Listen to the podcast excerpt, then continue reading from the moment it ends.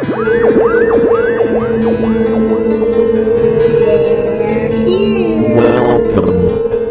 to Spooky South Coast. Look, I know the supernatural is something that isn't supposed to happen, but it does. AM 1420 WBSM presents Spooky South Coast with your hosts Tim Weisberg and Matt Costa.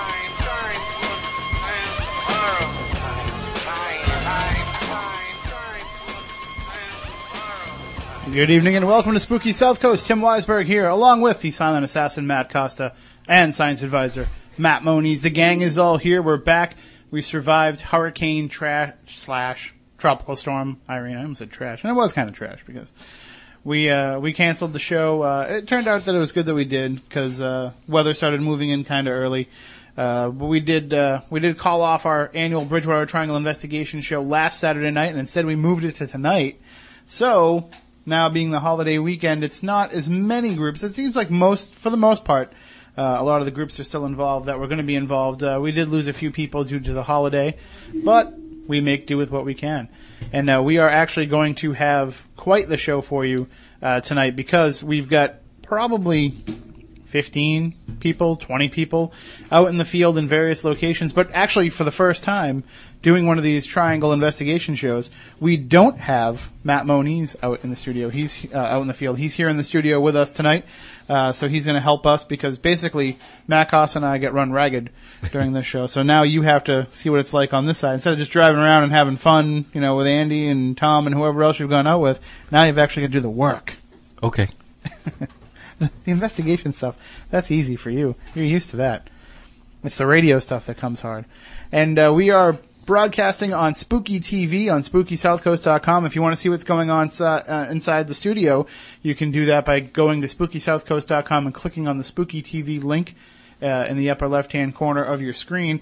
Uh, and also, when you're on SpookySouthCoast.com, if you click on the Bridgewater Triangle Project link at the bottom of the page, it will take you to the Triangle Investigation Show page, where we have some of the locations up that people are going to be at uh, as evidence and video and EVPs and whatever else come in during the course of the night. Chris Balzano is in Command Central down there in Florida. He said he has three computers set up to do all this. We're going to check in with him a little bit later on in the show because we've got some huge breaking news regarding some of the stuff that we talk about when we talk about the Bridgewater Triangle, uh, some of the cult killings that happened in the Freetown State Forest. We have some breaking news tonight about that, so stay tuned for that later on coming up with Chris. Uh, we also have our Twitter feed up there on the Bridgewater Triangle Project page, uh, and you can follow during the course of the night because normally we would check in with the investigators out in the field off and on throughout the course of the show. We find out what's going on. We have so many people that want to get involved in so many locations that are covered. It really wouldn't work to do that. We'd have to just keep dialing somebody on the phone every five seconds. Uh, so instead, we've tried to use Twitter. And uh, if you use the hashtag, which is the little number sign for those of you who aren't Twitter people, which I am not. I'm learning, but uh, if you use the hashtag Spooky Triangle, that will get you into the conversation there, and uh, you can take part. And if uh, any of the investigators are out there can hear me and they're having trouble uh, actually getting their tweets to show up, uh, or if you can't tweet, you can just text Chris, and he'll make sure that they get up there uh, into the Twitter feed. So that's going to be the way to follow along during the course of the night. Uh, we have also got I've got Facebook open, so uh, either through my Facebook page or the Spooky South Coast Facebook page, we'll be posting up updates too uh, as much as we can. I have a lot of technology in front of me. And I have to be hosting the show at the same time. So we'll see if we can work it out. We'll see if we can make this all happen. But uh, joining us on the phone line tonight throughout the course of the discussion is our friend Kristen Good from Bridgewater Triangle Research. Uh, her partner Manny Familori and her are doing a great job uh, really researching the, the history of the Bridgewater Triangle and some of the various sites and events that have happened around there. And uh, she is joining us tonight from out in the Triangle herself, not uh, out in the field, but comfortably. I, I don't want to say comfortably because you got to be uncomfortable when you talk about some of the stuff we talk about with the Bridgewater Triangle, Kristen. Uh, but at least you don't have to be outside getting bit by mosquitoes and risking triple E like some of these other fools are tonight. That's true. And uh, do, do you feel that uh, you know when when we do these these type of shows and, and we, we always talk about um, paranormal activity happens when people are there to perceive it. Uh, do you just expect that you're going to get a whole bunch of reports coming in from people over the next few days from stuff that all these investigators have stirred up while they're out there? I, I don't know. I have a good feeling about tonight. Uh, did you see the moon coming in? I did, yeah. That that orange what was it a quarter moon? yeah, it's really cool. There's a weird energy tonight, so I'm hoping for some good action. Well, we're going to keep you on the phone uh, throughout the show, even as we check in with some other people around the field. And uh, let me just give a rundown of who we have out there and what's going on. Uh, we have Pilgrim Paranormal Research. Uh, their website is pilgrimparanormal.com. Uh, they're out in the Raynham Dog Track area. They're looking for Thunderbird sightings and some of the mysterious black dogs with red eyes and some of the other things that have been seen out there. You can follow along with them on Twitter at, at P underscore P underscore R. Uh, we also have Bay State Paranormal. Uh, we have Charlene and Rachel and Linda Marie. They're out there with Mike and Paula Markowitz and Kerrigan and Jason Lorifus. They're all out at Burial Hill in Plymouth, uh, which fits into the theme of this year's uh, Bridgewater Triangle Investigation show, The March of Anawan, which we'll get to in a second. Whaling City Ghosts, uh, Luann and Renee, they're out at Anawan Rock and some of the other places associated with Anawan out in that area. Uh, Greenville Paranormal Research, Andrew Lake. Uh, that's greenvilleparanormal.com if you want to go to their site. Paranormal Granny, Kathy Caslin, and Worcester Paranormal, worcesterparanormal.com. They are all out together at Route 44 and Profile Rock. We've got a whole bunch of people actually at Profile Rock. They're going to run into each other and have no idea that they're all out there together, which is awesome. when we have uh, Mark Colacusis and Nathan Meyer uh, and some other people, they're out at the Assonet Ledge and the old Welcome Center in the Freetown State Forest. So, and uh, we have John Brightman and, and Joe Andrade out there as well. Uh, New England Paranormal Research is out in the uh, Freetown area as well. So, it's I just can only imagine what's going to happen when they all like turn the corner and there's another investigator shining a, a light in their face. but uh, it definitely seems like uh, things are centering around the Freetown area, the Route 44 area. You know, the places that we know that Anawan uh, would have frequented during his life. And Kristen, uh, you know, we talked about how last week was supposed to be the anniversary of Anawan, but as, as you were saying in your research, it turns out that you know the the date that we have is of his capture, and that he actually uh, was not executed right away. Oh, that's true. Yeah, he was kind of marched around all of New England. He was taken to Plymouth for a while, um, to Rhode Island, and it was about this time that he actually was executed back in Plymouth. So maybe it was fate intervening to make sure that we were actually closer to the anniversary of his death. Absolutely. Yeah. Yeah, I expect some action there tonight. Out of every place, that's that would be the hot spot, I would think. Now, normally uh, when we do this, you know, we're we're worried about uh, a lot of the the current happenings, a lot of the current reports uh, that we talk about. You know, things that people have reported over the last few years. Uh, but you do a lot of research into some of the real background stuff of the Bridgewater Triangle, and I, I know that in your that was, thanks, Moniz. I know that in your uh, uh, in, re- in your research, you found that there is a, a heavy concentration of things that happen in the Bridgewater area. But I, I got to think too that uh, the Freetown and Rehoboth areas pop up quite a bit as well. Yep, absolutely. Um, I was actually at Anawan Rock um, just on this date two years ago. Um, I don't know if I told this story the last time I was on the show about the father and his kids running out, running out of the woods. Did I tell you about that? No. All right, I was um with Derek Gunn and Elizabeth Russell. We were about to walk down the path, and we saw three flashlights and people running like bats out of hell down the path. And it was a guy in his fifties and his two kids that were in their twenties. Um, they went there every year on the around that time. They'd go on the twenty eighth, and then a week after. Um, they lived in Rehoboth and they were scared out of their minds. The guy was covered in sweat, even though it was a cool September night. And I asked them if they saw anything, and they said they did, and they saw about a hundred glowing eyes just floating on top of the rock. And I asked them to go back in and show me exactly where they saw it, and they were too they were too spooked. And they said they actually got an EVP um, the following the the year before, and it said Neotomp, and they said we have no idea what that means. And I said, well, that's Wampanoag for friend. That kind of eased them a little bit, and they finally agreed to go back. And the spot that they saw the eyes was the exact spot where Anawan was captured with his son as they lie sleeping by Benjamin Church. So that was pretty cool. We'll have to check in uh, when, when we check in with Whaling City Ghosts and uh, Luann Jolly a little bit later on. I think she may have gotten something similar from that area too.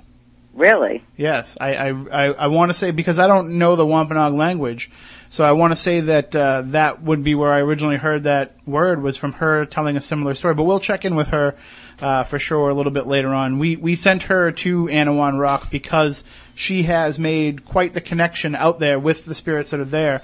Uh, over the course of the last few years, she went out there for the first Triangle Investigation show and got such great results that we've kind of just kept sending her back there year after year. Oh, it- cool. I look forward to to, hearing from her. Well, we'll definitely check in with her, and uh, we we've got numbers for everybody. So during the course of the evening, uh, we will check in with a number of them. And uh, Chris Balzano is down in Florida at Command Central, uh, posting all the tweets up there on our Twitter feed, which you can get to from the Bridgewater Triangle Project page at SpookySouthCoast.com. But I'm just going to go over some of the tweets that have been happening because people have actually been out there since earlier tonight. Uh, so it's it's not just that we started at 10 o'clock. A lot of these groups uh, were out in the field already. So just uh, let me go over here. I'm, I'm new to all this technology myself. Uh, so uh, basically, we have uh, Bay State Paranormal is uh, at the fort in Plymouth, and they've already heard crying and a small boy saying, "Tell Granny I'm okay." So that's pretty interesting. Uh, there is a psychic out at the Assonet Ledge with Mark and Nathan. Uh, they have uh, Leslie, the psychic, out there with them, and uh, she knew nothing about the area. She didn't want to know anything about their going in, and she already asked if there was a suicide there. Uh, and she is waiting for Moniz's lady that's been seen out there. Uh, she's been getting a suicide, a head injury, and the name David out in the Free, Freetown State Forest with the group calling themselves for the night the Freetown Forest Freaks. and uh, let's see what else we have coming up. Just uh, if you want to go to it again, just go to the Bridgewater Triangle project page at SpookySouthCoast.com. I got to figure out how to work Twitter here.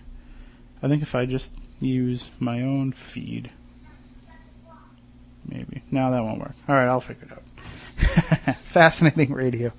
But uh, I I mean, it is great that we can use this technology uh, for this. You know, to have people be out there and, and be able to real time tweet what's going on. Uh, I think that we might be creating enough concentration of energy anyway, just sending out all these investigators. But now we're sticking these cell phones in their pockets and giving just a little extra boost to whatever's out there. So draw that energy if you need it. And uh, John, if you're listening, we have the public service announcement portion of the show. John Brightman, if you're listening, Joe Andrade is at Profile Rock, and he needs to get in touch with you. So, also, uh, if uh, your car license plate is four nine five three BR, your lights your lights are on in the uh, parking lot. so, uh, why don't we uh, start checking in, Matt? If you want, we can check in with some of these groups uh, a little bit at a time, and I'll I'll let you decide who you want to call first. You can just. Uh, oh wait, we have the phone line on. Can you?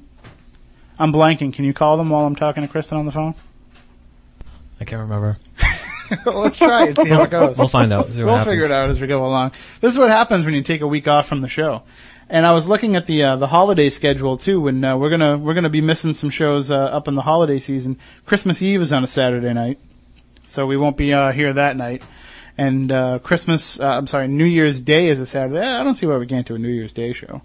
But uh, and then October 15th, we're going to be having our haunted history night in Wareham at the Fearing Tavern and the other historic buildings there. So we're going to actually have Chris Balzano host it. He doesn't know this yet.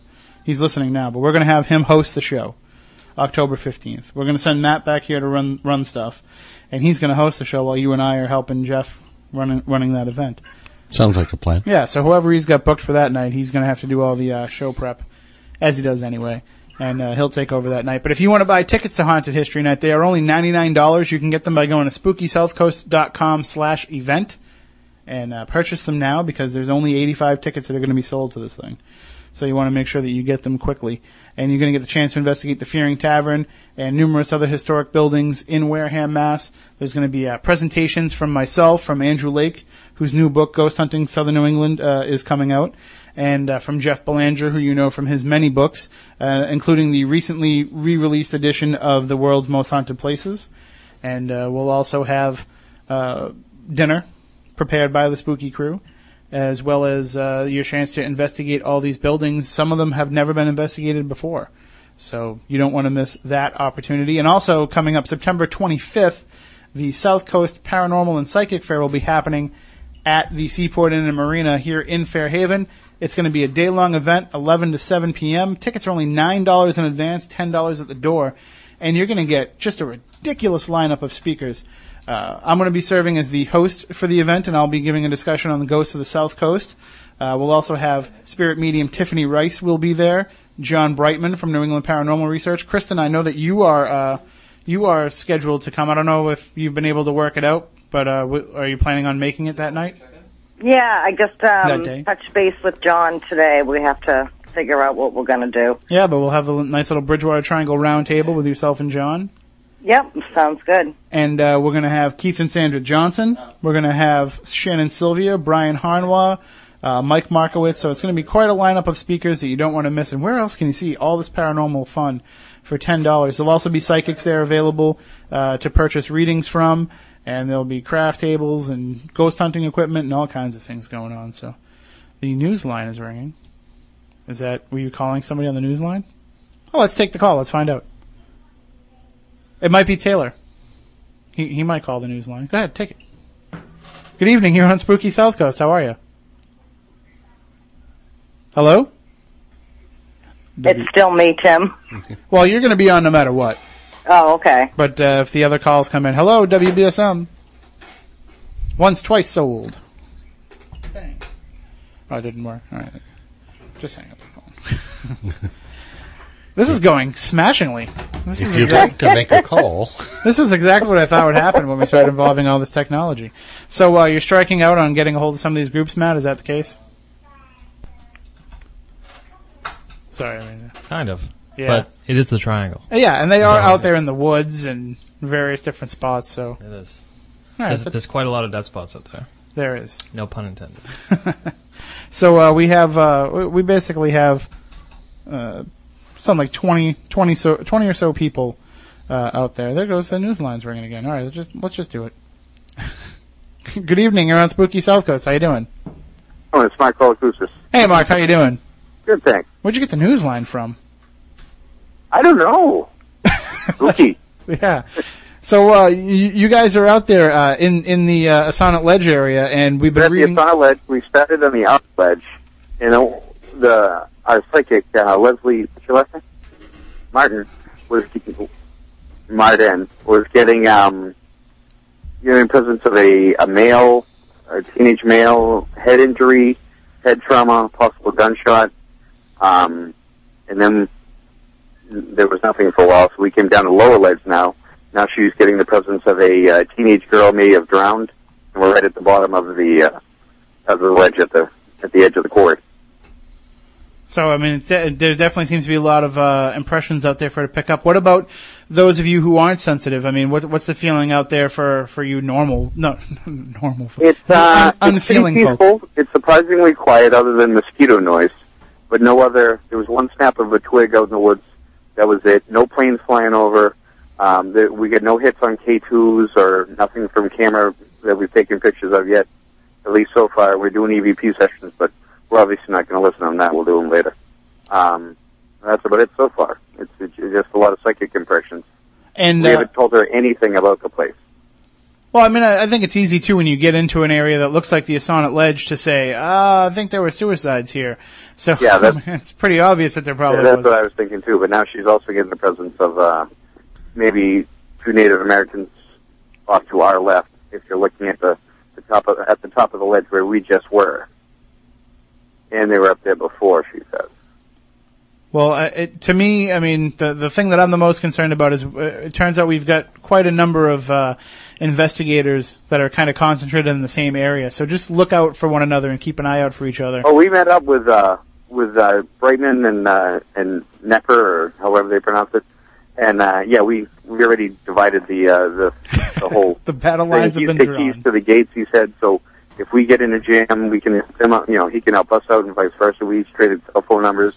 On the way up here, there was a, a bunch of kids in a pickup truck that got stuck in the woods, and um, the whole thing just looked kind of shady. They had a huge four wheel drive vehicle that they couldn't get moving in the dirt, and there were like six guys that wouldn't even get out to push it. So we got out of there, and uh, so now we're way away at the ledge, and we're not even hearing engine noise out here. Well, the, the great thing about the Assonet Ledge is on a beautiful September evening like tonight, it's the perfect night for a drug deal. So keep an eye out for, and uh, just do what you got to do. I mean, you know, you know, you know what you can do. You're a pro. Yeah, I, uh, I I've seen a few videos and I've had some training. Yeah, I, I think we're all set. All right.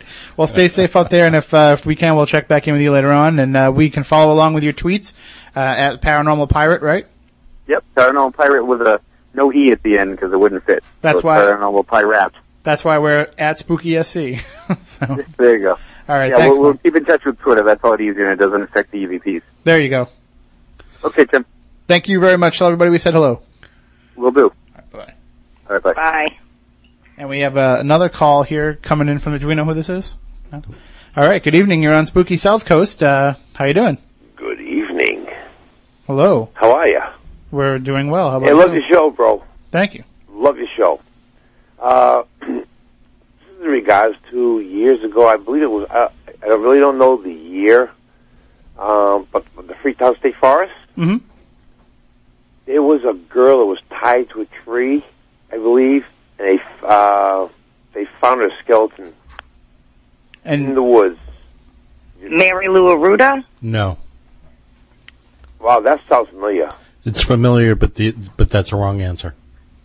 no, it wasn't Arruda the one. that tied to Arruda the was tree? killed by a. I got corrected on this the other week. Mary Lou Arruda was killed by a donut maker up in. Uh, I want to say Abington, but I don't think that's right. It, it's central part of uh, tip of the triangle, but uh, no, that's the wrong answer. Uh, it's not Mary Lou. I know that. Okay, so but there was uh, Yes. a skeleton they found actually strapped to a tree in the Freetown State Forest. Cause I've been spooked ever since. No, I think Moni's. Heard about it. I think Moni's getting confused again. I think so too. I think it, I think it was Mary Lou Arruda. Because actually, if we can have John Brightman, when, when if we get a chance to speak to him later on, we can have him talk a little bit. Because if I remember the story right, we've talked to him on the past on the show. It was actually uh, his grandfather who discovered, Discovered the bot. Um, but I don't. Yeah, think and I think Alan Ells uh, was on the case. Wow. uh, but there, uh, and it was uh, it was Kater that uh, was uh, ended up uh, being found guilty of that. Uh, and so, but we'll we'll get into a lot of this stuff a little bit later on with uh, with Chris Balzano because there is some news that uh, just broke today regarding some of the cult killings, and I think a lot of times people uh, tie this murder in with it, uh, but this happened in November of '78, and these cult killings happened in 1980. So we'll we'll try and figure all that out a little bit as best we can. But did you- did you have a question pertaining to that, sir? Well, yes, I, was, I, believe it was 1978. Yep, November of 1978. Okay. Yeah, I was gonna say that's uh, because cause we did a skip date uh, at a Profile Rock, and we used to go in. I used to ride my dirt bike in the woods in the Freetown State Forest years ago, and it was always no matter what you did, you could never find your way out. It seemed like you always got lost. There was always a way to get lost. I mean, look what happened. Uh, what was it a couple weeks ago? Yeah, just a few weeks ago. The, the state police had to go back in and find get the cops out. They, Yep. Yeah, they I mean even the cops got lost. It's just very mystical. The Freetown State Forest. I don't know what it is, but I'm sorry. I just I just got up. 'cause I uh, want, I want to catch your show, and I'm my voice is a little raspy, but I, re- I really dig your show. Thank you I, very much. I believe it was 1978 that they found a skeleton tied to a tree, and I was always mystical about that. Yeah, that that is uh, that that was the Mary Lou Arruda. The other Mary Lou Arruda. Okay, the, yep. the other cases uh, that what was the other one I'm thinking of? uh, well the other people. Hold on, I have the names here. Uh, that were found dead, and these are the ones in 1980 that were associated with the Satanic cult. Uh, Oh. Karen Karen Marsden Marston. That's what I was and thinking uh, of. Yeah. Levesque. Uh, let me see if I can find her first name. Uh, Doreen Levesque. Uh, Doreen Levesque, Barbara Ann Raposa, and Karen Marsden. Uh, those were the deaths associated in 1980. So it's, but again, it's a perfect example of what we're talking about here, Kristen, where uh, something happens like that and other crimes get lumped in together and it becomes part of that whole like the uh, the highway killings are lumped in with all of that it's, it just seems like all the bad stuff that happens in that Freetown State Forest area is all, all tied together Mm-hmm. Yeah, um, yeah. Mary Lou Arruda's murder wasn't a cult cult crime, but it was absolutely horrific. And I think because there was a cross found nearby the tree that um, that she was tied to, I think that um, some people tried to tie it in to a cult crime, but I don't think there was ever any any evidence that that it was anything but a psycho that killed a little girl. Well, then even to this day, he's still claiming that he didn't do it. So, hey, that's Yep. all right. Well, thank you very much for calling in. All right, enjoy your evening. Have a great night. Yep. Bye. I, I didn't hit air. Thank you. Good evening. You're on Spooky South Coast. How you doing? Good. It's uh, Chris Pittman. How are you doing, guys? Hey, how are you? Hi, Doing good. Long time no speak. Yep, it's been a long time. I've been busy. You guys have been uh, up to a lot of fun stuff, I see. Oh yeah. Kristen, how are you doing tonight? Good. How you doing? It's good. I'm good. It's nice to talk to you. Nice to talk to you. And for, I, uh, for those who don't remember, when we talked about the Bridgewater Triangle for the first time, Chris was our st- in guest studio, in studio guest. Yeah, I'm a big supporter of uh, everything you guys are doing, and uh, always checking you guys out on the website. I think it's great. Well, thank you. What's up with you? What have you been up to? Uh, I've been really busy uh, checking out some uh, Native American sites in the Bridgewater Triangle area, looking for uh, artifacts, trying to understand settlement patterns and the really long history of uh, Native Americans in, in southeastern Massachusetts and in the Bridgewater area in particular. Excellent. Now, the, the settlement patterns are especially interesting to me because, uh, aside from you know certain things like uh, geological factors or weather factors or you know cul- uh, agricultural factors, do you find that there are spots that the Native Americans uh, intentionally avoided? Well, it's tough to say. You know, um, I think you know, from my perspective as a guy who mostly, you know, I, I exclusively look on the surface and look for look at the traces that Native Americans left on the surface of the ground. You know, there are large areas that may be really rich with uh, with history, with artifacts that where you can't see the ground, where I couldn't see anything, and then other areas where I, I look and I expect to find things, and for whatever reason, those places are void. You know, uh, Native Americans lived here for 10,000 years. And I think a lot of the time when we think about Indians, we think about King Philip's War days and the names of the, the uh, Indians that interacted with the colonists around the contact period. But I think it's important to realize that there were whole cultures and one could almost say civilizations that rose and fell in those many centuries before the first Europeans got here. Well, to, I mean, that's the whole key of this, though, is is uh, when the Native Americans were here, you know, they experienced, at least from some of the stories that we've heard. Now, granted, these stories are coming from the white settlers from years later, but we, you know, they they've had their own paranormal experiences in this area. They had their own reasons to not go into certain sites and to avoid things like the Hockomock Swamp. It's almost like no matter what we try to attribute this overarching paranormal mystery to, uh, it goes beyond just any human that was ever here. Sure. You know, uh, the thing is, there's so much mystery associated with all those long centuries of prehistoric uh, habitation here.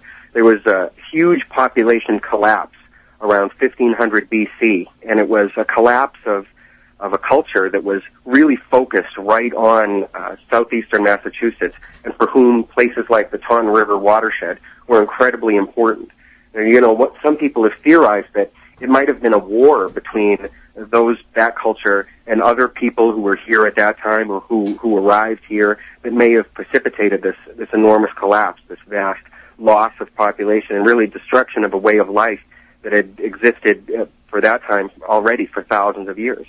And uh, you know, there may be sites and places associated with great and dramatic, momentous uh, events that we'll never know about, that we'll never understand, because those people didn't have a written language and they couldn't write it down. Well, I mean, we got to have you come in sometime and, and talk about all this stuff with us, and, and really get into the to the deeper history uh, of what went on in this area before we have you know these recorded accounts. Because, and to to me, that's that's what's the real history of this area that we never find out because we have the bias. Uh, you know, the the history is written by the winners, and when that happens, we've had so much of what happened before the British settlers got here that's been buried.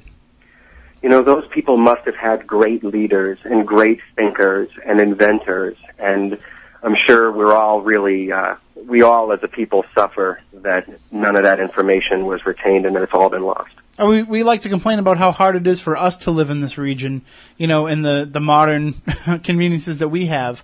Uh, imagine what it was like for these people to live amongst nature with these harsh winters and, and the different weather patterns that we have. You know, they they must have been smarter than we are because we just hide in our houses with our air conditioners and go outside with our snow blowers.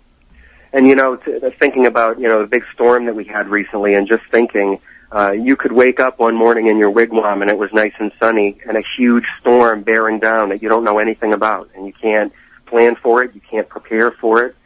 But I'll tell you, when I go to these sites in the Bridgewater Triangle area, and I can I can go down on my hands and knees on the ground and look at the fire cracked rock and the charcoal and the, their hearths and the traces of their wigwams and where they sharpened and made their tools. You know, it's really uh, it really kind of reduces that vast gulf, you know, between us and them. For me, it helps me to to think about what their lives must have been like to stand right in the places, not only where they walked and hunted, but where they laid down for the night, where they slept, and where they made their homes. Where have you been exploring mostly lately? What town? Um, well, you know, it's, I look in uh, different towns. Mostly, what I'm looking for is uh, proximity to water. They, uh, our highways now are, you know, kind of analogous to how rivers were for them. So they really like to stay near rivers. That was their uh, their major transportation hub at that time. And uh, you know, it's interesting. I, I'll go to a place and I find certain types of tools that were used by a certain culture, and then maybe I'll go to another place, maybe only a few miles away, maybe only a couple of miles away, uh, where I find artifacts that are from the same time period, but from a very different people. And what's interesting is I never find artifacts from the two cultures from the same time at the same site, and I really think that they didn't get along. Well, I have to ask you, Chris, as the person that kind of picked up the mantle of the Bridgewater Triangle from Loren Coleman and uh, the person who was doing a lot of the groundwork of this research before the whole paranormal crowd jumped in and got involved.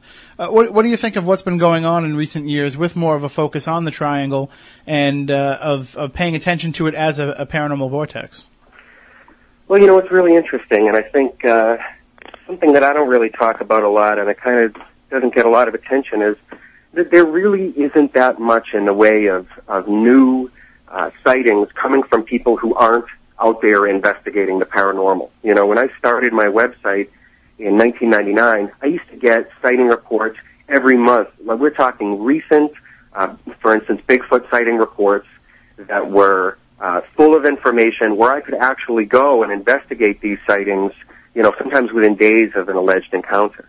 And over the years, I've seen uh, less and less of that. And I could almost say that there's a correlation between the vast focus on this area um, from paranormal investigators and a seeming decline in some of the different kinds of activity that were so interesting for me, you know, way back then. And uh, why that is, I, I, I suppose one could only speculate. And I, I know that there are a lot of people out there who are investigating, who are uncovering new information, who are having experiences of their own. But um, you know, kind of the old-fashioned some guy coming out of nowhere saying, "Look, I had this strange encounter and I didn't know. I don't know who to talk to." I think we see we see less of that today. I have to agree with that. Uh, it definitely seems to be the case, and, and uh, like you said, it is. It's groups and investigators that are reporting this stuff, and, and not the common folk. I just wonder if it's because, you know, there's so much attention paid to it now that people kind of already uh, they have an understanding almost of why it happened to them, and therefore they don't really need to share and figure out what happened because they just look up Bridgewater Triangle online and they realize, oh yeah, I guess this has happened to other people, so it's not that weird. So I'll just keep it to That's myself. a good point. Well, you know, coming at this from a, a cryptozoological standpoint, there are a lot of documented cases where areas where there was a lot of uh, uh, Bigfoot sightings reported uh, saw a decline in activity when investigators started to focus on that area.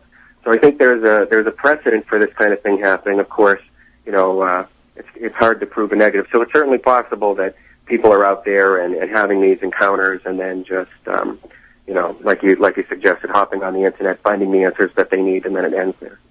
All right, well, thank you for checking in, Chris. Hopefully, you can come back and join us for a full show sometime soon. Sounds great. Anytime, guys. All right, thanks. Bye, Chris. That is Bye. Chris Pittman, the original Bridgewater Triangle researcher. You know, Loren Coleman coined the term, but Chris Chris did a lot of the work. Uh, you know, that's Loren comes up with the catchy catchy names, and uh, we're just kidding. We love Loren. We have uh, the the phone lines are all lit up here with uh, what I'm assuming is groups uh, that are out there. Matt, do you you kind of know? All right, we've got Pilgrim Paranormal Research on the line. Uh, so good evening, guys. Thanks for going out there and, and, and doing the show with us. And you are out at the dog track. Which member of Pilgrim are we talking to? Hello. Hello. Oh, sorry. Um, we're in the middle of the nowhere in the in dark. That's okay. Um, that's that's the theme of the show tonight. Um, yeah, no, this is uh, Pilgrim Paranormal, and um, we have uh, both myself, Marco Sinello, and uh, Patrick McAllister here. Um, we're actually going through the woods with a FLIR, and um, we're you know trying to track down Bigfoot, but uh, we're not getting any hits, uh, not, not getting any hit uh, heat signatures at all. Like there's no animals. Um, there's just a bunch of insects around here. Wow, no animals at all. Yeah. Yeah, it's really really quiet tonight. It's you, you know bugs and frogs. That's about it. But uh, no large uh, heat signatures on the FLIR. It's pretty pretty calm out here tonight. Now, some of the uh, associated sightings that are seen out in that area aren't just, you know, not just Bigfoot sightings, but there's been Thunderbird sightings. There's been, you know, the, the demon dog sightings, giant snakes. Uh, so there's a whole host, a whole menagerie of animals that you can encounter out there. Yeah, we actually did see at one point a. Um, oh, we got someone coming towards us here in the, in the woods. um, we did see at one point a fairly bizarre uh, flash of light in the sky, um, but that's pretty much pretty much it. It was a quick flash, went away, and that's all we've seen. All right, well, and who's coming toward you? Is it is it human? Uh, yeah, yeah, it's uh, a quad of some sort. So we'll figure that one out in a minute. So. Okay, well, it might be uh, EP out there checking on you, so uh, we'll let you guys go. But uh, definitely, are, are you guys tweeting from out in the field tonight? Yes. Okay, so when people can follow you at p underscore p underscore r, or they can see the tweets uh, as long as you get them over to Chris, they can see them right up on our Spooky South Coast feed on the Bridgewater Triangle page. See if you can try some uh, wood knocking. Wood knocking. Yeah. Grab a big branch and start banging it against a tree. That's one of the uh, procedures used to try and lure in Bigfoot in, in most uh, Bigfoot research uh, expeditions. It's also how Moniz scares kids out of his yard. All right, we'll give that a try, and uh, we'll check back in. We'll be following along on Twitter. Great, sounds good. Thanks, guys. Thank you. All right, we got about uh, three and a half minutes here before the news, so let's go to this line here. Uh, who who are we checking in here? Uh, good evening, you're on Spooky South Coast. Who are we talking to? Hey Tim, this is uh, Michael in Fresno, California. Hey, how you doing? I guess you're not out in the good. Bridgewater Triangle tonight. I wish, I really wish I do. I just want to say I love your guys' show. Thank you. Um, been listening about a year or so. This is actually the first time I've actually listened live. So, just want to call and say you guys are doing a great job. Well, thank you very much. Hopefully, you'll join us more in the live shows. And uh, normally, we are more interactive in the chat room, but we got so much stuff going on tonight that. Uh, no problem. And it's all interesting. I'm loving it. Well, thank you so much. And uh, do, do you guys have one of these vortexes out your way?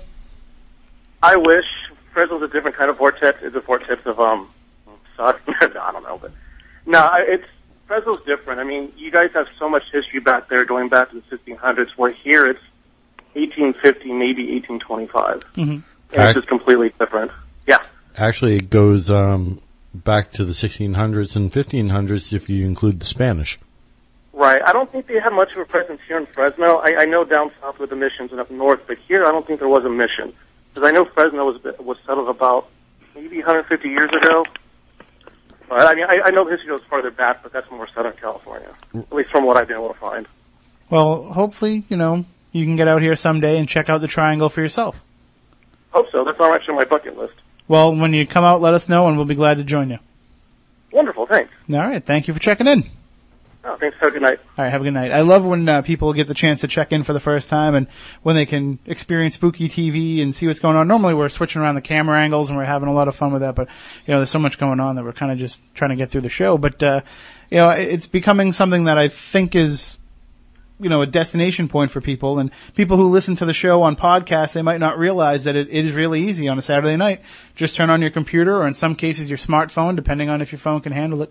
And you can just go right on the spooky tv site and you can see what's going on in the studio. You can listen to the show that way and you can chat along with uh, other fans of the show. Uh, there's people from all over the world in the chat room. You start talking to somebody next thing you know you find out they're from australia they're from new zealand they're from japan you know, it's uh, it's amazing, and we're glad that we can bring everybody together. We're glad that we can bring this show to you every year where you can experience a little bit of what we get to experience all the time with the Bridgewater Triangle being right in our own backyard. This paranormal vortex where so many different reports have happened. We're going to take a break coming up for the news. When we come back, we'll have more with our guest, Kristen Good, on the line, uh, who's joining us as we run this circus that is the annu- annual Bridgewater Triangle Investigation Show. Uh, but coming up right after the news, we want to check in with Chris Balzano, who's down there in Command Central in Florida, uh, actually putting up all the tweets. We've got pictures up there on the Triangle page on SpookySouthCoast.com that are coming in. There's other evidence that's rolling in. The Twitter feed is up there, so you want to check all that out. But Chris is going to have some breaking news for us regarding some of those cult cases of 1980 that we talked about earlier in the show. Somebody who was associated with those crimes is now in police custody, and it may turn into something huge. So stay tuned. We'll be right back with more after the news here on Spooky South Coast. Two liter bottle of Shasta and my all rush mixtape. Let's rock.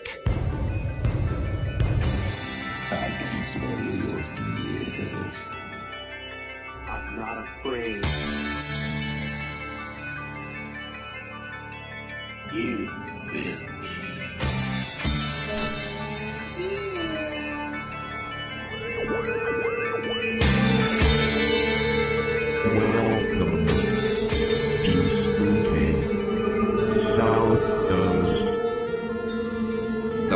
supernatural is something that isn't supposed to happen, but it does.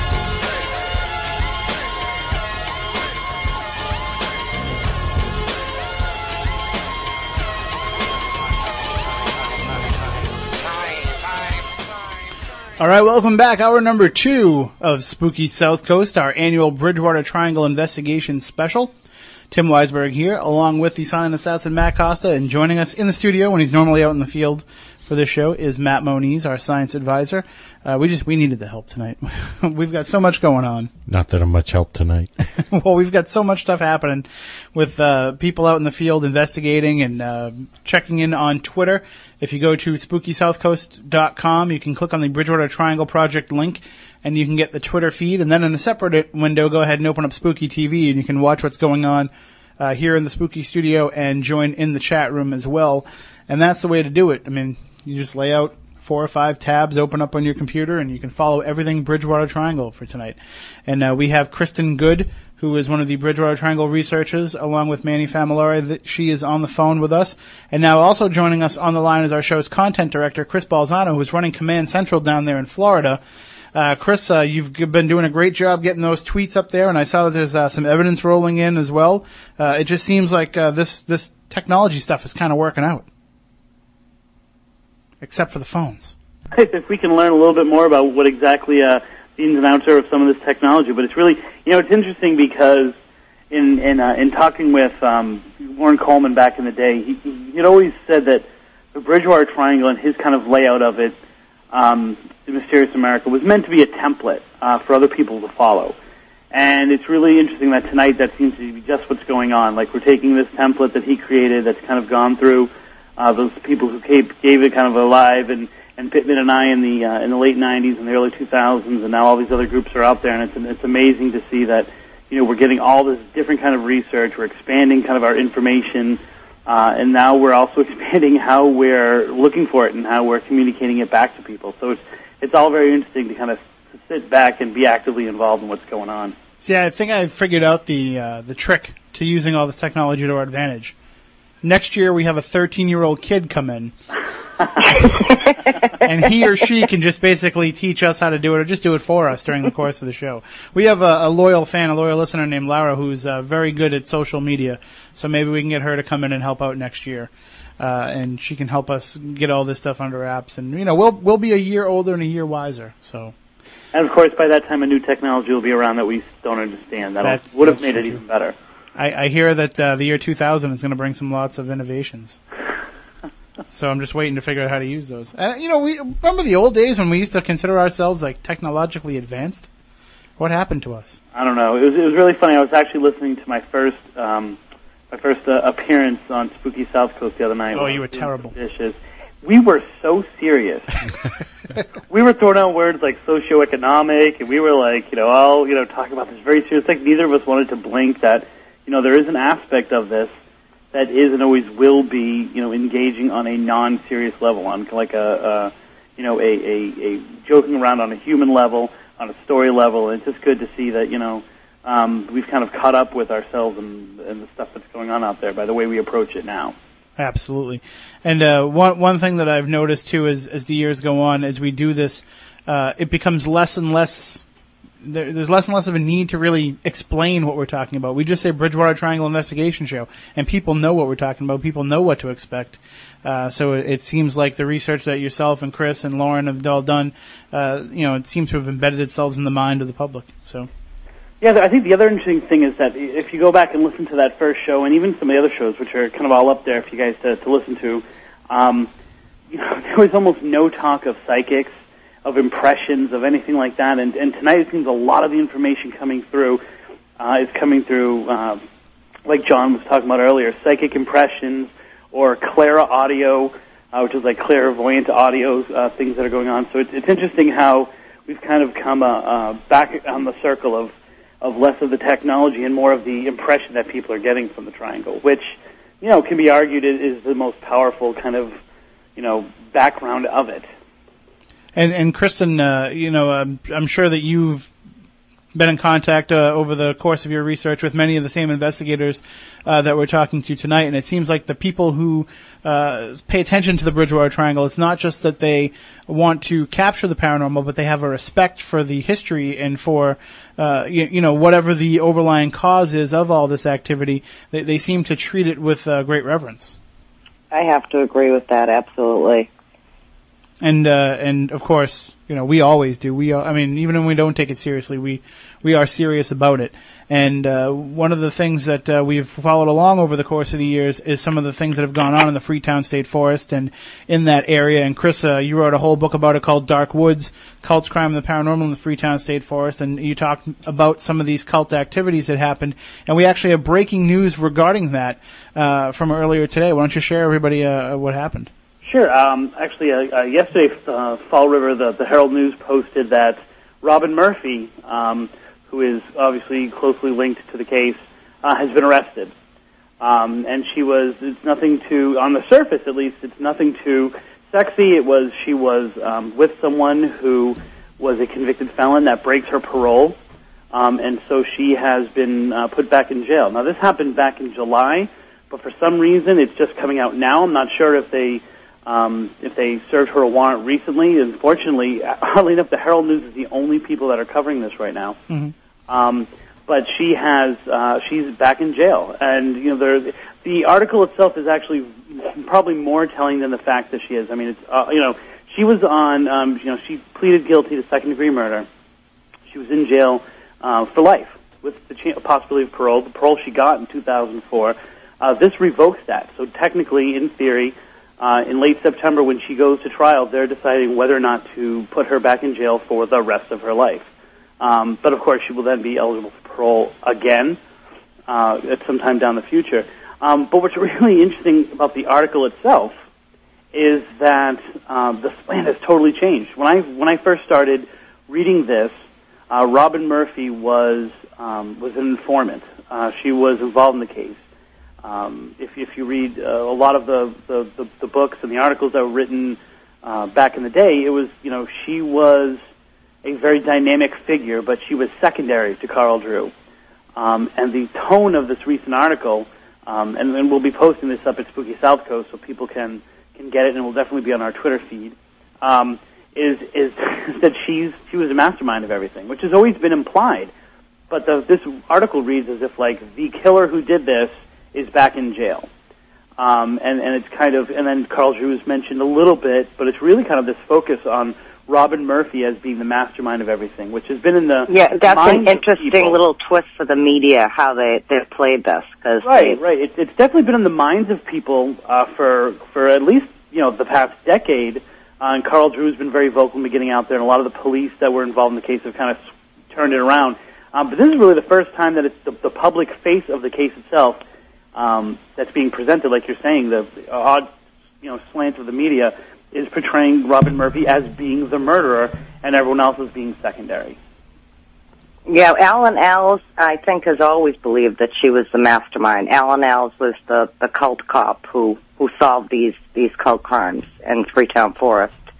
Right, And, and- he and- described and- her as pure evil.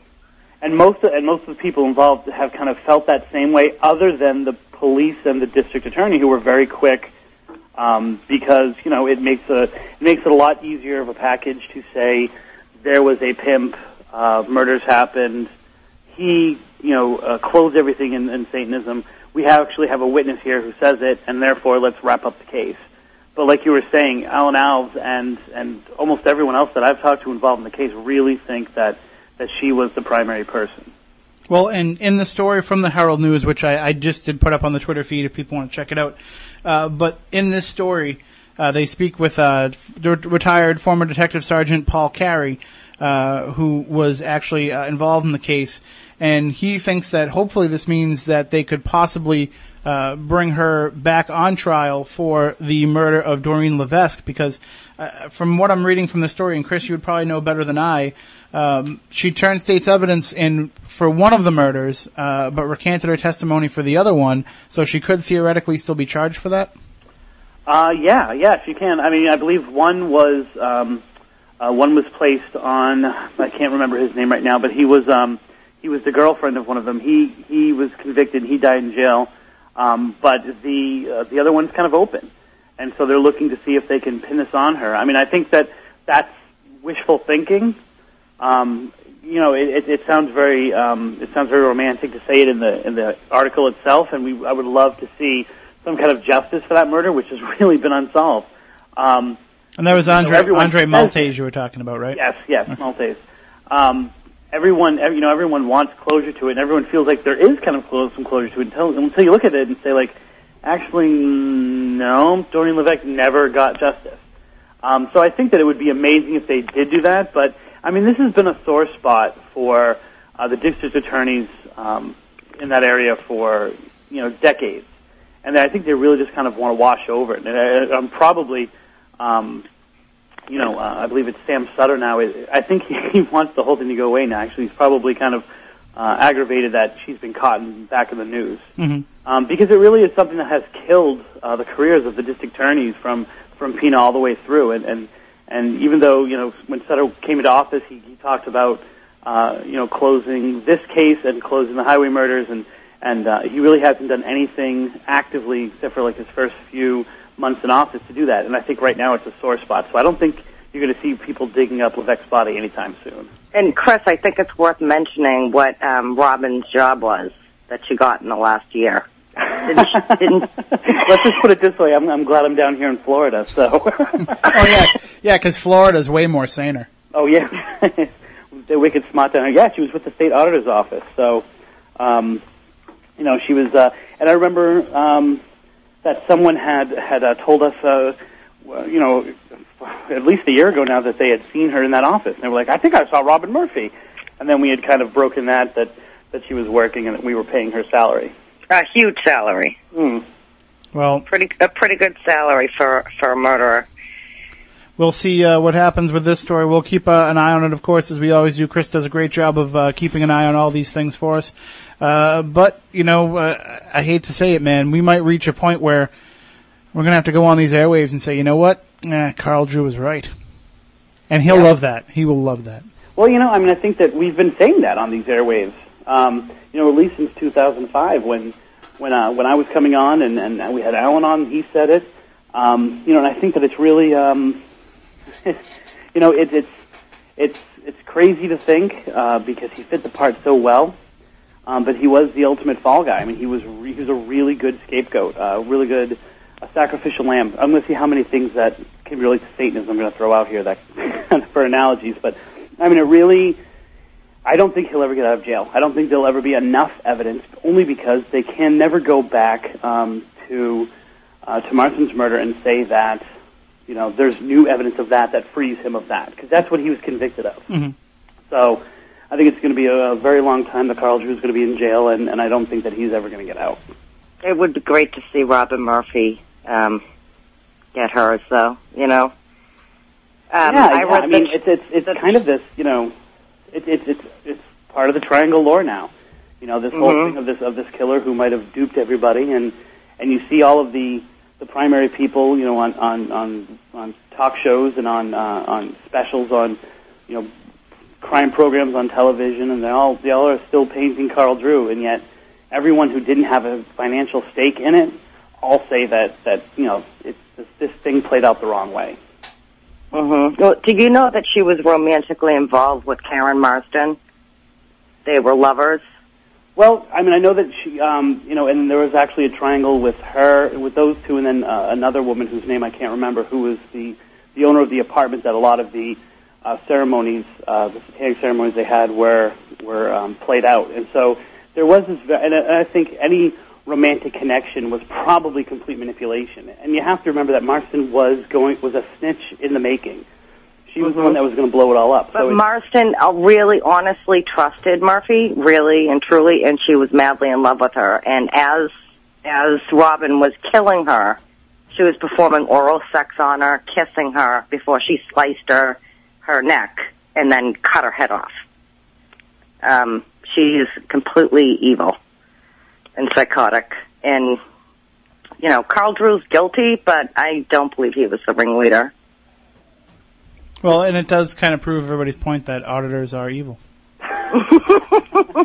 well, we we do need to move on a little bit. We will definitely keep up with this story uh, as more news comes about. And uh, Chris, I know you were trying to get in contact with uh, Kevin P. O'Connor, who wrote the story uh, for the Fall River Herald News, and we'll we'll see if uh, he can keep us up to date. And I'm sure Loren Coleman will be uh, keeping an eye on it as well. So, and like I said, I tweeted the the news story, and if anything else follows up in the next few days, we'll have that up there as well.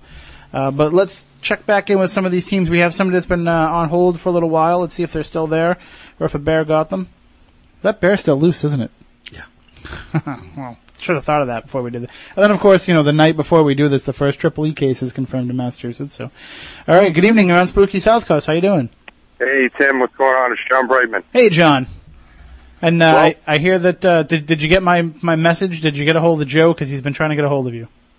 No, I didn't get your message. It's the first time I've gotten service since we've been out here. Okay, well, I'd said on the air, uh, you know, John Brightman, Joe's paging you, but uh, he says for you to definitely get in touch with him. Uh, he's over there at the Rock, so. Okay.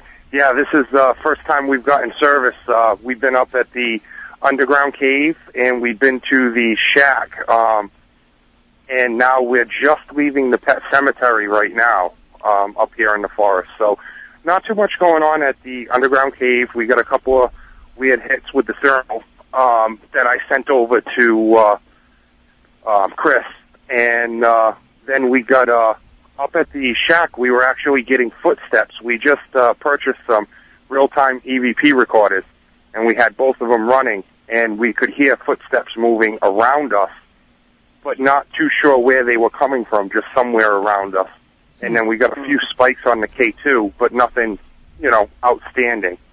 Well, but it's been pretty quiet. Did Did you hear the news that we were discussing with, with Chris and Kristen uh, before you called in uh, about Robin Murphy? Actually, I did, and I actually found out about it today, and I actually sent a message to Chris earlier today telling him about it too, because I didn't know if he had heard. And we got a call earlier in the the night. Uh, a caller had called in asking about Mary Lou Arruda, and uh, and you your family had a personal connection to that case, right? Yes, correct. The, um, my grandfather happened to be driving down Copicut Road when two kids ran out of the woods saying that they found a body tied to the tree. So then that's when, you know, he didn't believe them. He parked his truck, walked in with them. They showed him. He got back in his truck and went to the nearest house to call the cops. So uh, it definitely, you know, it's strange the connections that we've made to the to these cases, uh, but it seems to have permeated kind of to the next generation and has brought all of us involved into it. Absolutely. You know, it has. And, uh, you know, with, with him, with us being able to get into the forest like we do and be able to check a lot of these locations out, it makes it great for us to be, uh, be able to investigate it and share it with you guys for the show, and people who might not be able to get out here that really don't know where the shack is or the pet cemetery. Well, and you're going to stick out in that area for the rest of the night? Yeah, we're actually um, we're going to leave the cemetery right now. We're going to check on one of the other groups um, down by uh, the ledge just to see how they're making out, and because they were talking about hiking and not driving, and so we were a little concerned with them. But uh, we're going to check on them, and then we're going to head up, actually over to Profile Rock and go up on top of the rock and see what we can get going on over there. All right. Well, thank you very much, John Brightman, New England Paranormal Research. And uh, if we don't get a chance to check back in with you, you can always send the tweets over to Chris, or you can tweet them, or whatever you got to do. But we know that uh, you're technologically advanced, unlike us. So All right, bud. Thank Thanks, you very John. much. Bye, John. We'll talk to you later. Bye. take care. That is John Brightman, NEPR, and uh, he'll be speaking at the February 25th event uh, for sure, and he'll be selling some of his equipment too. So some of the stuff that he was talking about, if you want to get your hands on it, you want to come and see him at that event at the Seaport Inn on February 25th. And uh, we do have some other groups that we need to check in with. Uh, Matt, I'm going to put you on the case here. We want to check in with Whaling City Ghosts and Bay State Paranormal for sure. Uh, and I don't know, we can try and get a hold of uh, of uh, the group with uh, Andy too. I don't know where if they're going to have se- uh, reception where they are. Uh, Bay State Paranormal seems to be getting uh, just a ton of evidence. Uh, you know, in part because they've got Markowitz out there with them, but they're if you're checking the Twitter feed, they're the ones that I'm getting uh, the most information from, and uh, they just seem to be getting a ton, especially of EVP evidence. Yeah, well, well, uh, while Matt's trying to get them on the phone, let's talk about some of the things that have been coming in on the Twitter feed. Uh, because I noticed Bay State Paranormal's been putting up some photos, and you've been talking about some of uh, what they found uh, up there. So why don't you kind of just give people a, a brief rundown, and then we'll have them on to kind of discuss it a little bit more. Sure, they are at uh, Burial Hill um, in in Plymouth. Um, they're getting a like I said, they got um, as soon as they entered the fort, uh, which is there, they heard uh, uh, crying. Then they actually got um, this was once again from a Claire Claire Audio, as they call it. I don't know if that's an actual paranormal term that other people use, but uh, it, it said "Tell Granny I'm okay." Um, and then it seems like you know they've gotten um, they've, they've heard footsteps, they've gotten a yes in response to a question.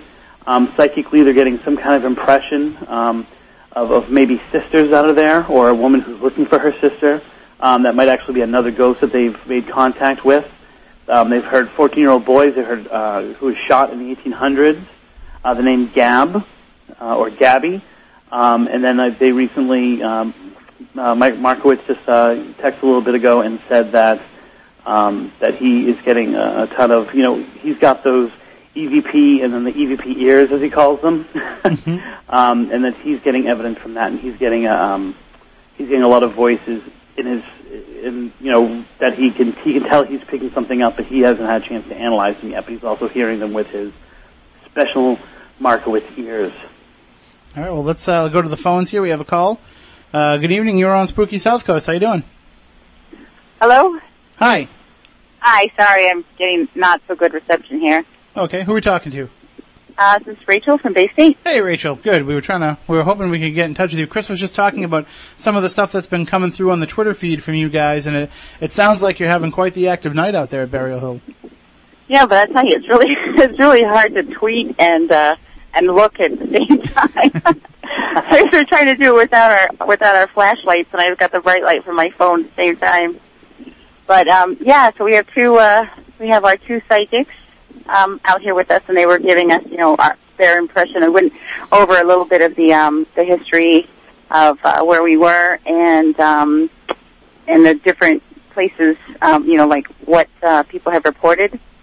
Then um, we had a, a group of people down at the square, and then a couple of people up here on the uh, burial hill, and now we've all sort of come together, and we're going to the different spots that the psychics are getting uh, impressions off of. And uh, aside from the triangle investigation tonight, uh, we did have questions coming up in the chat room wondering how the Exeter UFO Festival was. Oh, it was really good. We weren't there for very long because we had to make it back. You know, we had to make it back to I'm- uh, I'm to this in Plymouth. Uh, but we saw um, September Skies or September something, and it was a um, a film that these two uh, people did regarding a uh, the UFO abduction with Betty and Barney Hill, and um, another abduct not an abduction, but another sighting, multiple sightings there in uh, in Exeter. It was pretty cool.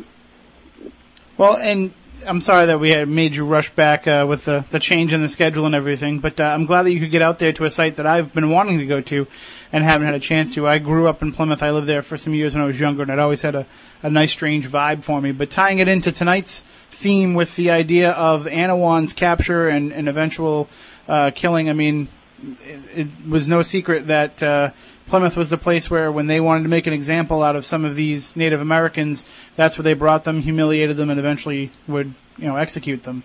Uh, do you, I know that you've been picking up other stuff, but I mean, has there been any kind of mention of Native American presence from any of the psychics there? No Native Americans, but lots of um, pilgrim presence. And um, Paula actually, when we were over at the site of the fort, she got um, an impression of people praying within the fort, sort of praying like hoping that you know they'll be protected from you know the the war that had ensued. So she did get that, but no no real Native American presence. No. Well, now what's the what's the plan? Are you going to stick in that general area? Are you going to check out some of the other sites? Well, we um, one of the reports up here in Burial Hill was um, report of shadow people, and uh, and because there's so many lights and cars passing by, you know, you you get a lot of of shadows anyway. But you know, I actually did see one on the other side of the um, when we were on the other side of the uh, cemetery, and it was um, it was by the tree. So you know, it was somebody that it looked like somebody had poked their head out, looked, and then you know went back on the other side of the tree. Um, but when we went over there, there was there was nothing that would have made that shadow. So now we're kind of uh, going around the cemetery, just kind of seeing where you know that different people are drawn to. Not not just so much the psychics, but pretty much you know all of us. Like if somebody you know if two people say you know I'm drawn to this area, then we all go that way. Turn our flashlights off and just kind of sit there and and watch and observe. Now, if you are standing on Burial Hill uh, and you're facing kind of oh I don't know like north, uh, and you go you see across Samoset, you can you can probably see from where you are the the Faith Monument, the Forefathers Monument, and uh, that's where I had some experiences when I was younger. I, I had a sighting there. Um, so that might be a good spot to kind of keep an eye on, and also where the Wax Museum is, uh, Coles Hill. That's where there's a number of um, early settlers were buried there uh, from that first winter. Yes, there's actually a house there that supposedly the it was um, touted as the most haunted house in Plymouth. It actually went to court. It was in uh, Jeff Belanger's book there. Um, Yeah, I, I wrote that article. oh, all right. So yeah, so it, If it was in Je- if it was in Jeff's book, Chris probably wrote it. Oh, okay. All right. So yeah, so that was an that was another spot. We'd actually gone um, over there a couple of days ago, so we um, probably hit that way too. Just kind of walk around downtown Plymouth because when we first first got here, Linda Marie had gotten um, an impression of sort of pilgrims walking up Leyden Street or people in period clothing walking up Leyden Street. So- So we'll, you know, when we leave here, we'll probably walk up Leyden Street and around um, Coles Hill. That wasn't an impression. That was Colonial Lantern Tours. They're friends of ours. Tell them we said hi.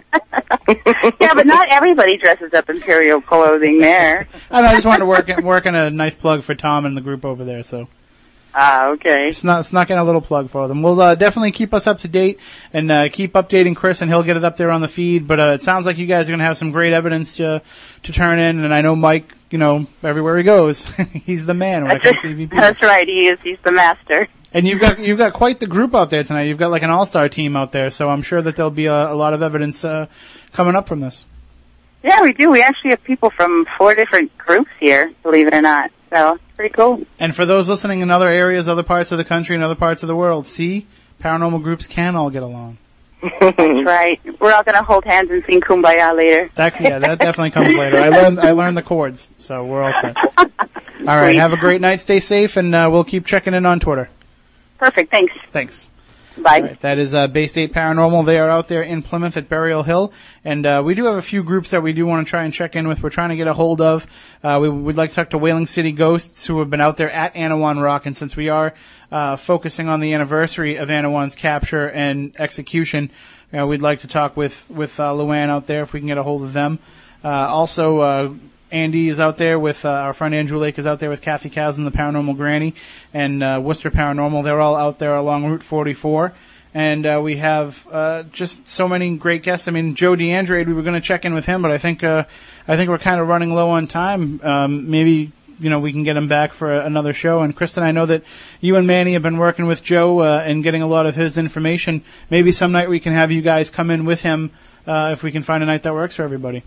Yeah, that sounds great, and I'm dying to hear what happened to it Forefathers Monument. You'll have to tell me that someday. Oh, it was I was um, I, I shared this uh, last year on our Plymouth show, but uh, my dad used to do an early morning paper route, and I went with him one morning, and uh, I was uh, walking around. You know, he used to let me go up there and check out the sunrise from there, and he would take a little ten minute nap uh, in the car after he was done, and so I was up there like hanging out watching the sunrise and when I saw something out of the corner of my eye and I turned around, I, I thought it was my dad messing with me. Uh, when I went back to the car, he was still asleep, and we looked around. There was nobody there. So Yeah, that definitely it has a um, really, really strong presence. And there's such a vibe there, and I found out so much stuff about that in later years. yeah, me too.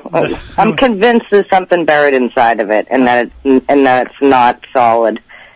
I would not be surprised. It's supposed to be the the tallest monument in the United States, solid granite, but um, I felt drafts come through the cracks. The thing's not solid. The Washington Monument isn't granite. Huh? The Washington Monument's not granite. Um, I don't know. I don't know. Well, But this is the this is the tallest solid granite monument in the United States. oh, that's true. The, the Washington Monument's hollow. So yeah.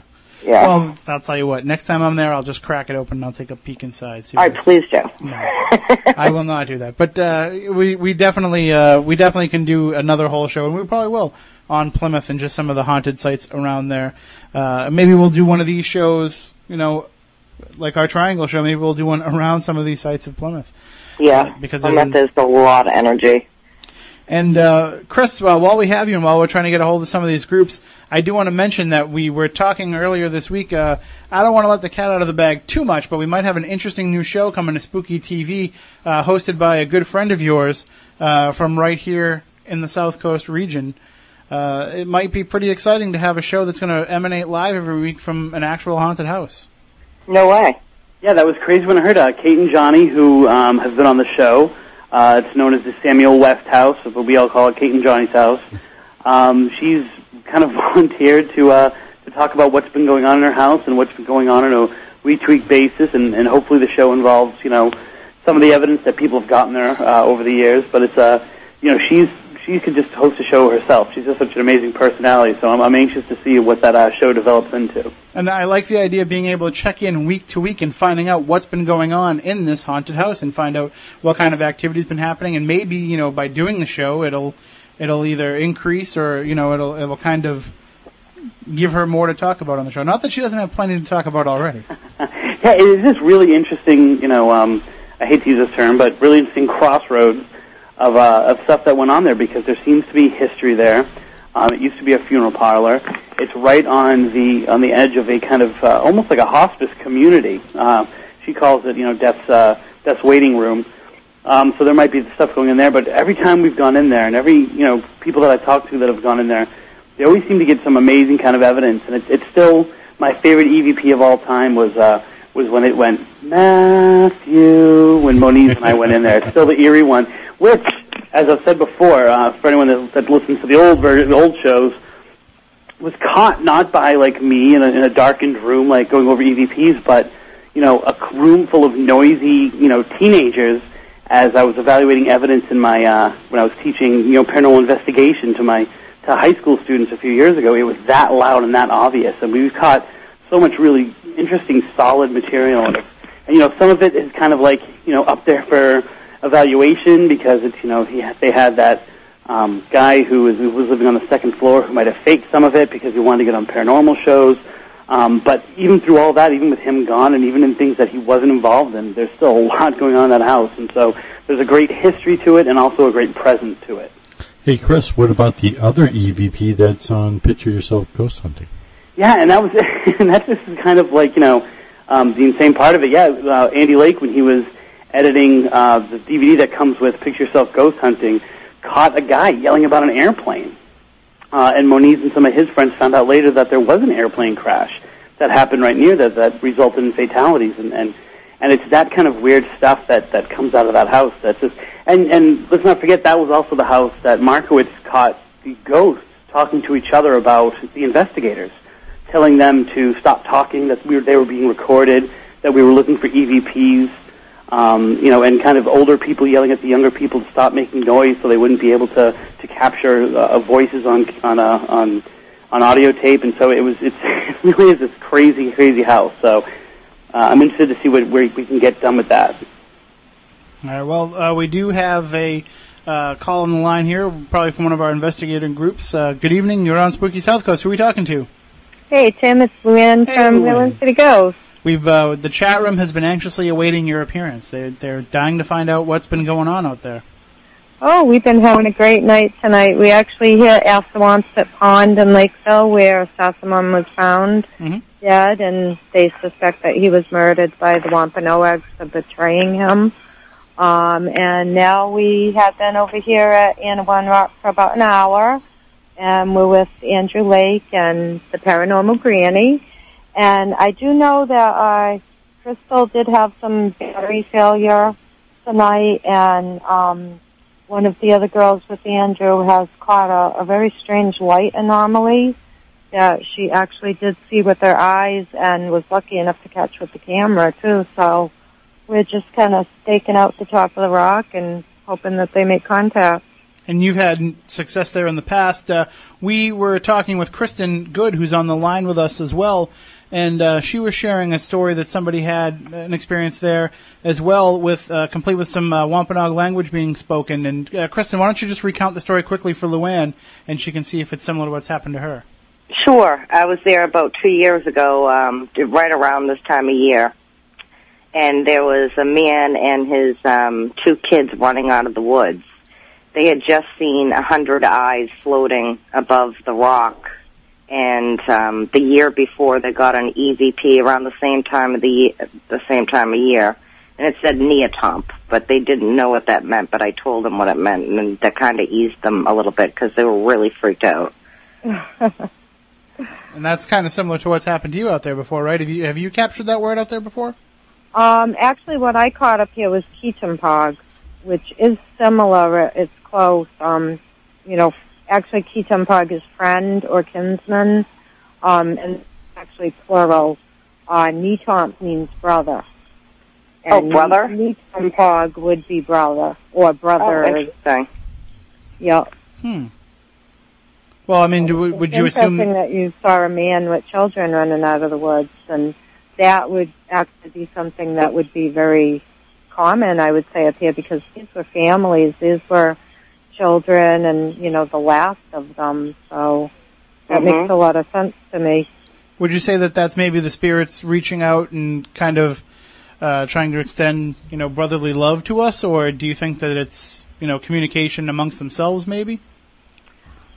That's hard to say because they they do seem to be friendly spirits. You don't feel threatened out here. Um, but whether it's maybe communication between one spirit to another, or if they're reaching out to us in brotherhood, that that would be hard to say. But I, I do feel like they're they're very forgiving and friendly up here. Well, glad they Uh, don't, phys- they don't blame physically, us. That, uh, that sounds a lot like uh, the Tai Pai Wonkas. So it's interesting that you, you're getting a people are getting a positive feeling, not a not a lost or negative feeling. It's a, it's a really peaceful place. You have to experience it. It's just um, I've, I've never felt anything negative there myself. No, no, me either. I, I also kind of think it's it's the person too. You know, if you're someone who has a lot of respect for the people or just people in general, you know, then I think you're going to have a positive response up here. If if you're negative or you know have have a bad view of like the Indians, and I think you could possibly get a negative reaction from them. Mm-hmm. Yeah, I, I think because I some people have actually come out and felt threatened. I've always I've always gone there in the daytime, and so I've never gotten a negative feeling from it. And actually, most times I get pretty much a, a neutral feeling from it. Um, but I, I don't know if that's if, if if the mood changes at night or you know I'm just not receptive, which I generally am not to uh, to feelings like that sometimes. So you know it's it's um it's it's uh it's definitely someplace that especially Ululand, always get something when you're there. Yeah. Well, we'll keep our fingers crossed. Are you part Native American? Um, slightly, um, just a little bit of Iroquois, but you know, the the Algonquins were sort of all related, anyways. They all did know each other, so you know, Mhm. we've we've actually wondered if maybe that helped a little bit. Um, because the first time we came out here, I was actually with Gabby, and she also has a little bit of Indian in her too. So, you know, is it possible that they can feel that? I don't know. You know, and maybe it does make a difference. Maybe if, you know, one of the descendants of the people who actually helped to bring the tribe down came out here, maybe they would get a different response than we do. Mm-hmm. All right. Well, uh, hopefully uh, now, when you were at uh, Assawamsett Pond, you didn't run into any puckwudgies, did you? Because that's supposedly where they took down uh, the Great Spirit. Uh, what was his name, Chris? Uh, Moshop. Yeah, Moshop. That's that's, That's actually that's um it's actually I think a uh, the more I was researching that I think that's a, a different, very similar Native American story, but actually a different um, but a different uh, uh, instance than that. I think that was much more towards the Cape area that uh, that the that Moshop was killed. The more that I looked into it after the uh, after the initial kind of research, so the the, the mash. Would that be the Mashpee site? uh, yeah, Well, the you know what what's interesting though is you know it can take down the Great Moshop, but those puckwudgies wouldn't stand a chance against uh, Whaling City ghosts. well, no, actually, I hope that they're friendly because I do feed my puckwudgies well. There you go. All right. Well, stay safe out there and tell uh, Andy and uh, Kathy and everybody from Worcester Paranormal that we said hello, and they can keep certainly sending anything to Chris. Anything you get, just get in touch with Chris. And a shout out to all the friends in the chat room. Hope they're having a great time tonight. All right. Yeah, they do miss you. So uh, that is Whaling City Ghosts, Luann Jolie, and we'll talk to you uh, in the future to find out if you got anything. You sure will. All right. Stay safe. Good night. We will. Goodbye. Thanks. Good night. And uh, we do have another call here on the line, and I'm not sure if that's a group or not, but we'll check in. Uh, go ahead, just. Uh, good evening. You're on Spooky South Coast. Uh, who are we talking to? Hello. Hi. How you doing? I'm doing great. Um, it's been very nice, very peaceful out here. So far, my big fear of the evening is whether or not I'm going to have to call the fire department to haul me down off this rock because it's pretty high. Who who are we talking to? Kathy Caslin Oh, hi, from Worcester Kathy. Paranormal. Yeah, ya? Paranormal Granny. How you been? Paranormal Granny, that's right. And we uh, may need the fire department to get off the rock. Um, we went up earlier. Um, I got here earlier this evening, um, before dark, and um, I just wanted to let people know that there is actually a Wampanoag powwow going on here in Rehoboth, and it's right off of uh, Bay State Road, and they are open to the public from 11 till 5 tomorrow. Oh, wow. And Oh, I went in and spoke to the, you know spoke to them for a little while, um, and just to make sure because we were over in the cemetery, cemetery number eight, for quite a while, and I didn't want them to think that we were taking pictures of them or recording them, kind of thing. And um, so they were very nice, very pleasant, and I wanted to pass that on. So if there are any listeners who are interested, um, you know, they have that going on, open to the public tomorrow we had some interesting experiences in that graveyard. Um, we did think that we saw a shadow.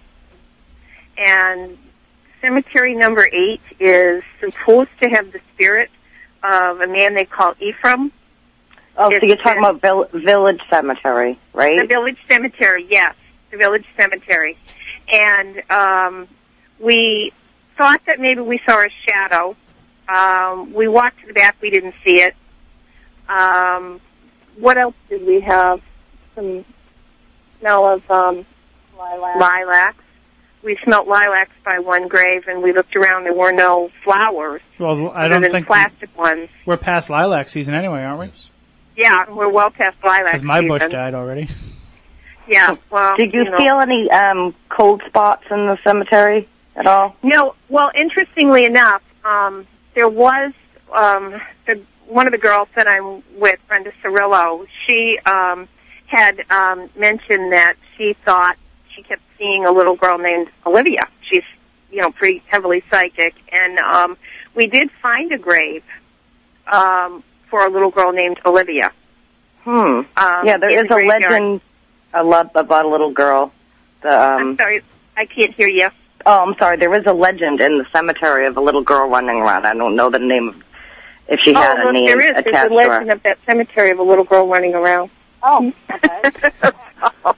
yeah. So, so there you go. Um, not cold spots, but over by that little girl's grave, it felt very hot.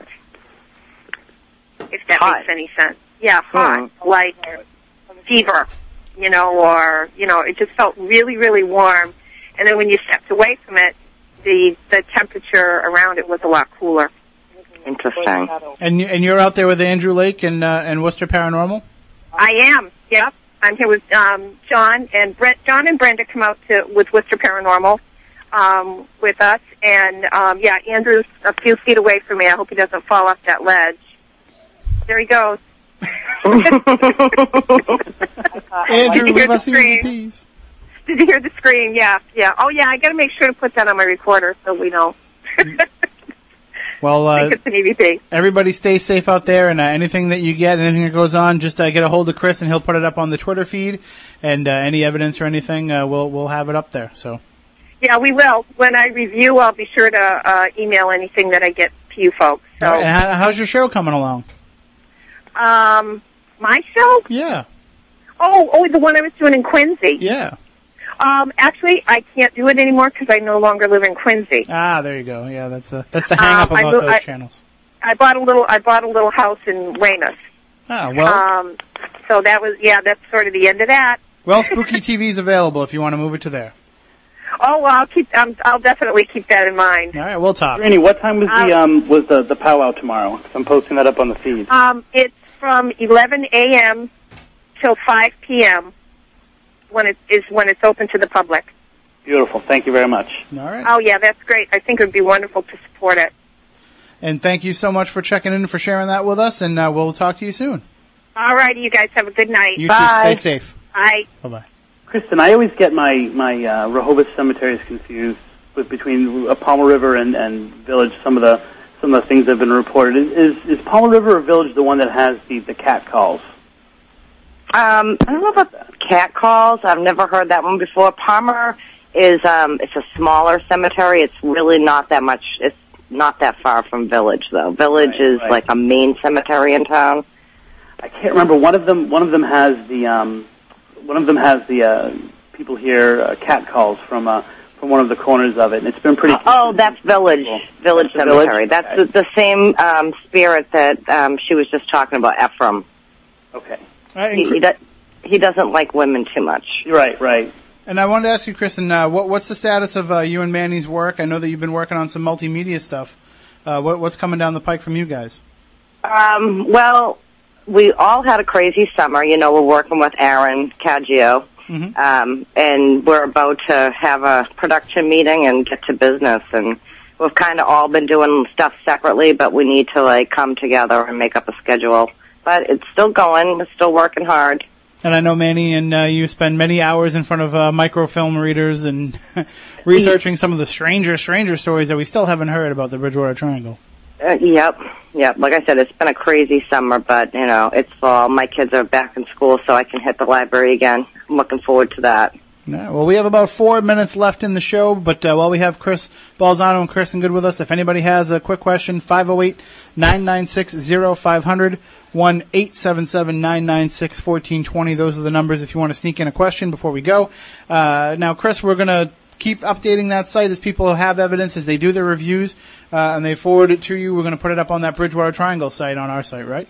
Yeah, I think uh, we're really going to stay on them uh, because you know everyone you know talks about the show all year long, and then the, the people make reference to information that they got. And so we really want to get that information out, but we also want to, you know, we want to have kind of a, a you know um, a, a place for people to kind of get their feet wet with Bridgewater Triangle stuff, and and and you know, there's no better place than you know what's probably the official radio show of the Bridgewater Triangle. So.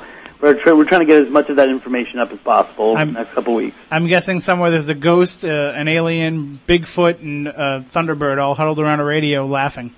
you know, like those guys. They don't realize we take this night off every Well, year. if only we still had Justin around to draw that up, that would be pretty awesome.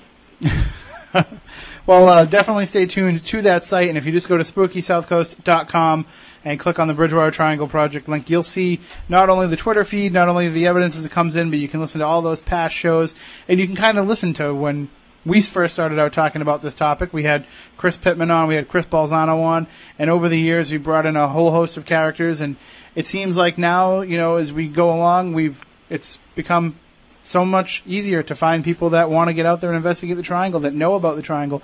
Before, we used to have to kind of tell investigators about it before we sent them out there. Uh, but now, you know, they're coming fully armed, and the, the research that you guys do, and the research that Manny and Kristen do, and and uh, Chris Pittman. I mean, it seems like we've made it so that it's the most interactive paranormal night you can have on on Spooky South Coast. The rest of the time, it's just us talking at you, and we force you to listen. This is this is the listener show.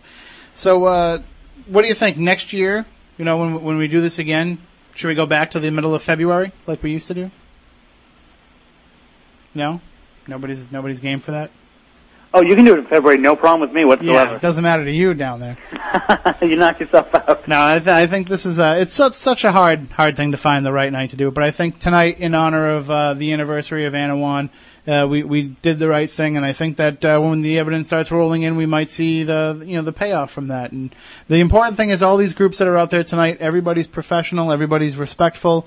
Everybody knows how to behave. They know how to conduct an investigation, which is important, but they also know how to treat the site with reverence, which is just as important. So, our thanks to all the investigators. I'll just give a quick roll call before we go off the air here.